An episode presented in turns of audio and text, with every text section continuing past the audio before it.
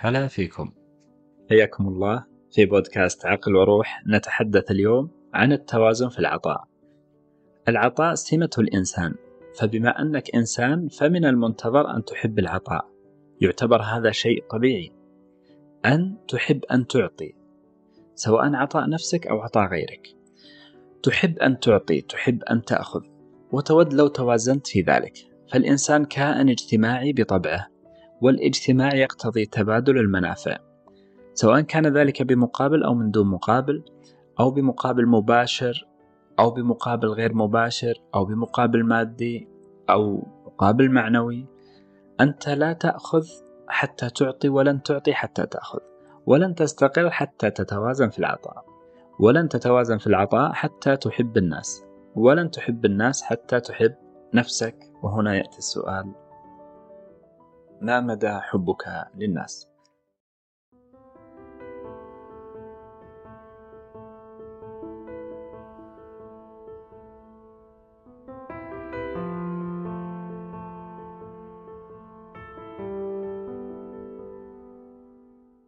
هل نستطيع القول افهمهم تحبهم قد يكون في هذه العبارة شيء من الصحة خصوصا أن سوء الفهم أو ضعفه تجاه الآخرين يجعلنا في حالة من عدم التماسك في إصدار أحكام داخلية تجاههم بمعنى هل هذا الشخص محل الثقة؟ هل هو يبادلني التعاطف والتقدير؟ هل هو جدير بما أمنحه إياه؟ ثم هو لماذا بهذه الحدة أو المراوغة أو التردد؟ أو لماذا هو يكثر من إضحاك الآخرين علي وعدم تفويت مناسبة في ذلك؟ بل ولماذا شغله الشاغل أن أنزل إلى أسفل ولماذا يراهن دائما على سقوطي المحتوم. وهو في ذات الوقت لا يتمنى أن أنزل لأسفل ولا أن أسقط. لماذا؟ هو متناقض تجاهي.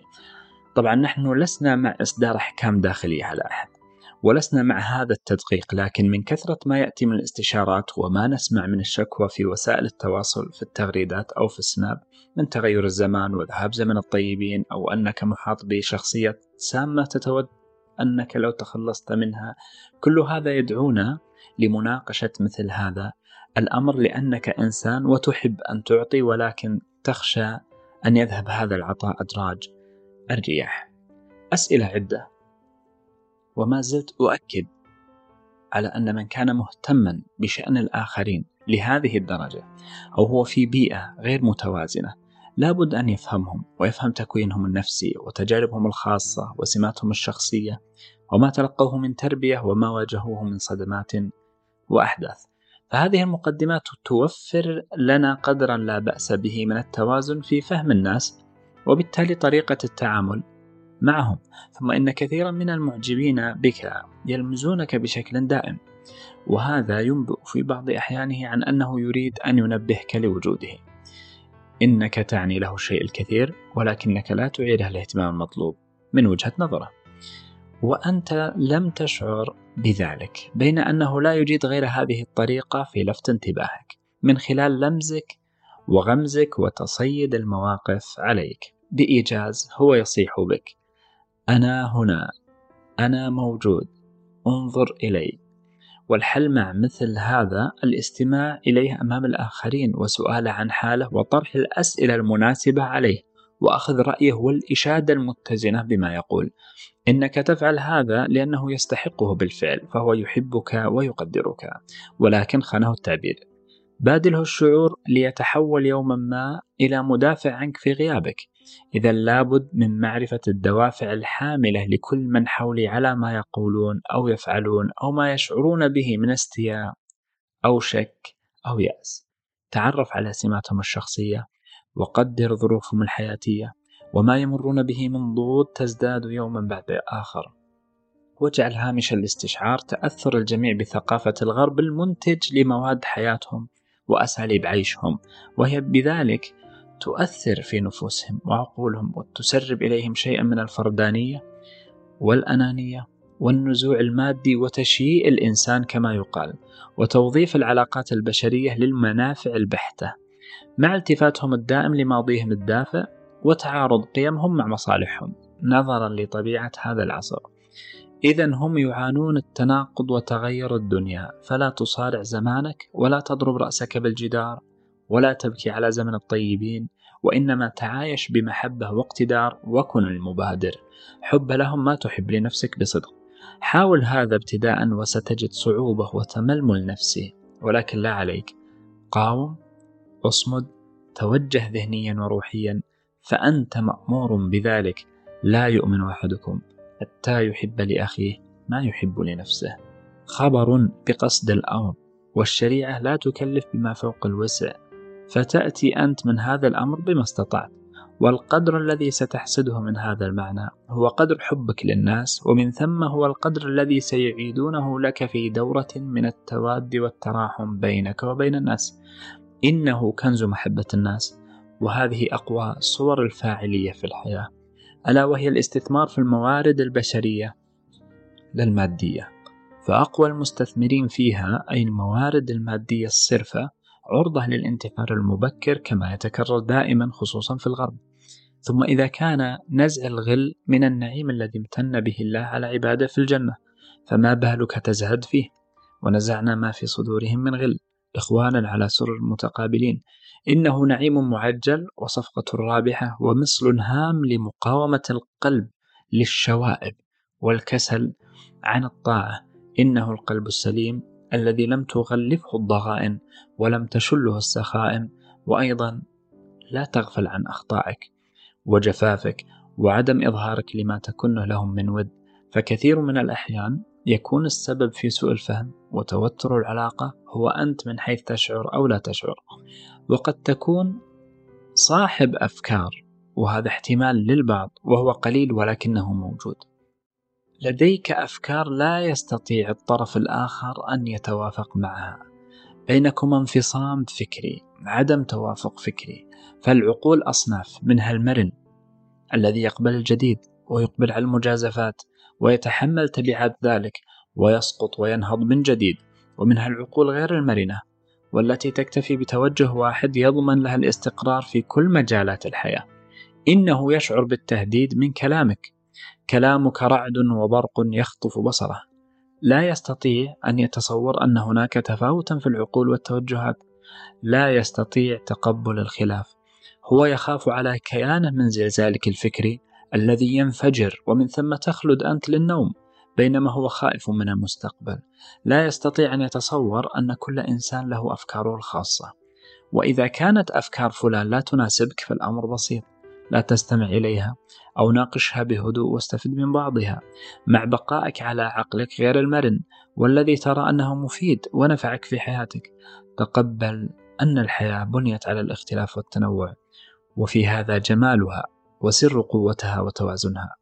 توازن مع أفكار من تحب لا أن تخاف منها ففي هذا فائدة للجميع. وباختصار إن استطعت أن تكون طفلا في توجهك العاطفي للناس فافعل. فذاك النعيم الذي لا يعادله نعيم. إنك تتذكر نظرتك الطفولية وحبك للآخرين وكل من حولك. بل ومن صادفك مرة في حياتك أو ابتسم لك ابتسامة أو شجعك على خطوة صغيرة. فما زلت حتى تراكمت على نفسك أشياء تسميها خبرات وهي خرابات قالت لك الأقارب عقارب والناس أنجاس والدنيا مصالح والزمن فسد وولى زمن الطيبين والسؤال إذا كان زمن الطيبين ولا فلماذا أنت هنا؟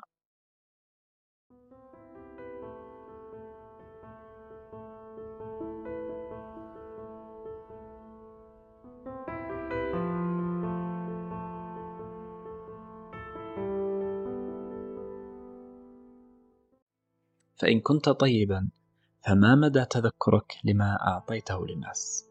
عنوان الكمد أن تسترجع دائما ما أعطيته للناس فمعنى ذلك أن العطاء ليس سمة أصيلة فيك وأنك غير مخلص في العطاء والذي يعطي الناس ويساعد الناس وهو صغير النفس صغير القلب ولا بد من أن يتحسر على ما أعطاهم فهكذا تعمل النفس اللوامة في بعض وجوهها فهي لا تلوم فقط على فعل الشر بل وعلى فعل الخير لا تنتظر من الناس أن يقابلوك بالمثل أو أن يرفعوك فوق أعناقهم فهم لم يرفعوا آباءهم ولا أمهاتهم ولا زوجاتهم الوفيات بل, و بل ولا أبناؤهم البررة فيطول حسرة من انتظر هذا وأمثاله من الناس بل أنت نفسك قبل أن تطالب من أعطيته أن يرد الجميل هل أنت بار بوالديك؟ هل أنت متذكر لمعلميك؟ هل رددت معروف من قدم لك شيئا جميلا يوما ما؟ بل هل أنت تدعو لهم أم لا؟ قيمة العطاء الحقيقية تكمن في النفس المعطاءة النفس التي تزيد انفساحا وانشراحا إذا أعطت كما جاء في الحديث ما معناه مثل البخيل والمنفق كمثل رجلين عليهما جبتان من حديد من صدريهما إلى أعناقهما فأما المنفق فلا ينفق إلا سبغت أو وفرت يعني توسعت على جلده حتى تخفي بنانه وتعفو أثره. وأما البخيل فلا يريد أن ينفق شيئا إلا لزقت كل حلقة مكانها فهو يوسعها ولا تتسع. مثال بديع ينقل صورة متحركة تفعل في النفس فعلها. إذا ربطت نفسك بموعود الله ففضل الله لا يحد وهو الشكور جل جلاله. الشكور الذي يجازيك على كل فعل تفعله. يوم من الأيام تجد انشراح تجد توفيق تجد سعة على عمل عملته قد يكون قبل خمس سنوات. الله جل وعلا لا ينساه لك ويرده إليك أحوج ما تكون. أما إذا ربطت نفسك بمدح الناس وامتنان الناس فسيسومونك سوء العذاب. هكذا جبلوا وهكذا حدثنا الزمن. وانظر إليهم. صرع الخذلان والطعن في الظهر. ترامت جثثهم النفسية على جنبات مواقع التواصل.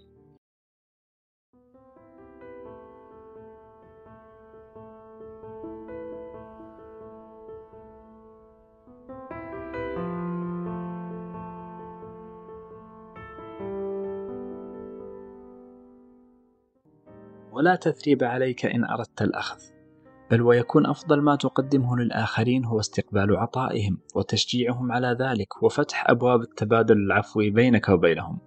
إن الذي يريد أن يعطي ولا يأخذ أناني من حيث أراد الفضائل والاختصاص بها.